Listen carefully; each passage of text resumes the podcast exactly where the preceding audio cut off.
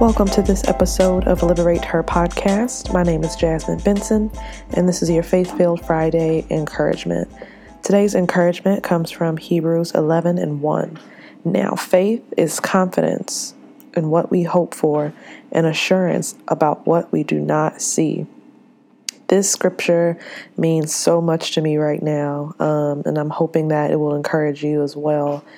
Over the past month or so, some things have occurred that have tried to uh, distract me and get me really discouraged, um, especially in my finances. Um, it seems like everything that God has been talking to me about uh, over the the new year, the opposite is happening right now. So I got into a really a really low space over the past uh, couple weeks. Um, it it began to affect my writing and my productivity and my thought life.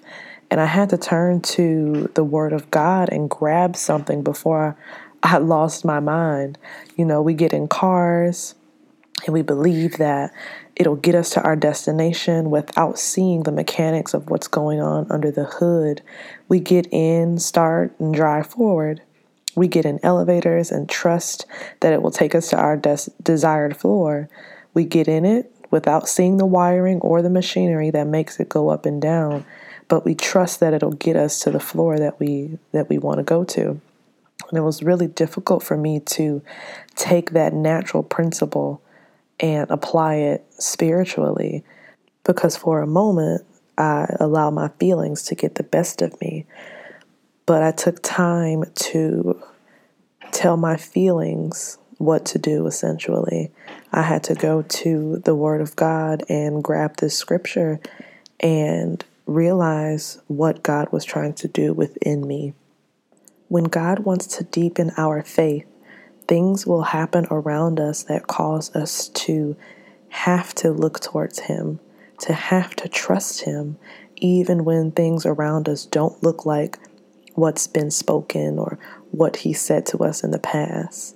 Those are the moments where you can lean on His faithfulness, His history of being God, His history of being constant and never changing, His history of performing everything that He said He would do. In these quiet moments and in these silent moments, that's when you have to really dig deep within the faithfulness of God and trust Him Trust that He will do what He said He will do. And Trust Him and know that He knows the plans that He has for you plans to prosper you and not to harm or hurt you, but to give you hope and a future. So, the more you press into what His Word says, the more you press into the history you have with Him, you'll begin to shift your focus and shift your perspective that's what I had to do this past uh, month or so. Instead of looking at the financial trouble that just happened to slap me in the face, I think I got three tickets from the city in two weeks. And in that same week, when I thought I would be getting money back from my taxes, I found out I will be paying taxes. So I was in my feelings. And it's not a thing about me loving money or wanting to hold on to my money, but in my mind, I had plans for for that money.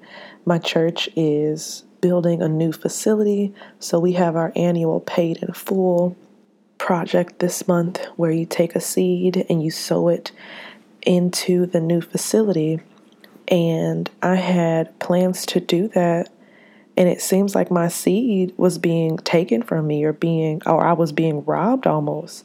So I had to shift my perspective and not look at myself as a victim, but really focus on who my enemy was and focus on who God is. He is the one who gives seed to the sower. So when I have when I remember that, I was able to shift my focus. He is the one who is unchanging. He's always been my provider and will always be my provider.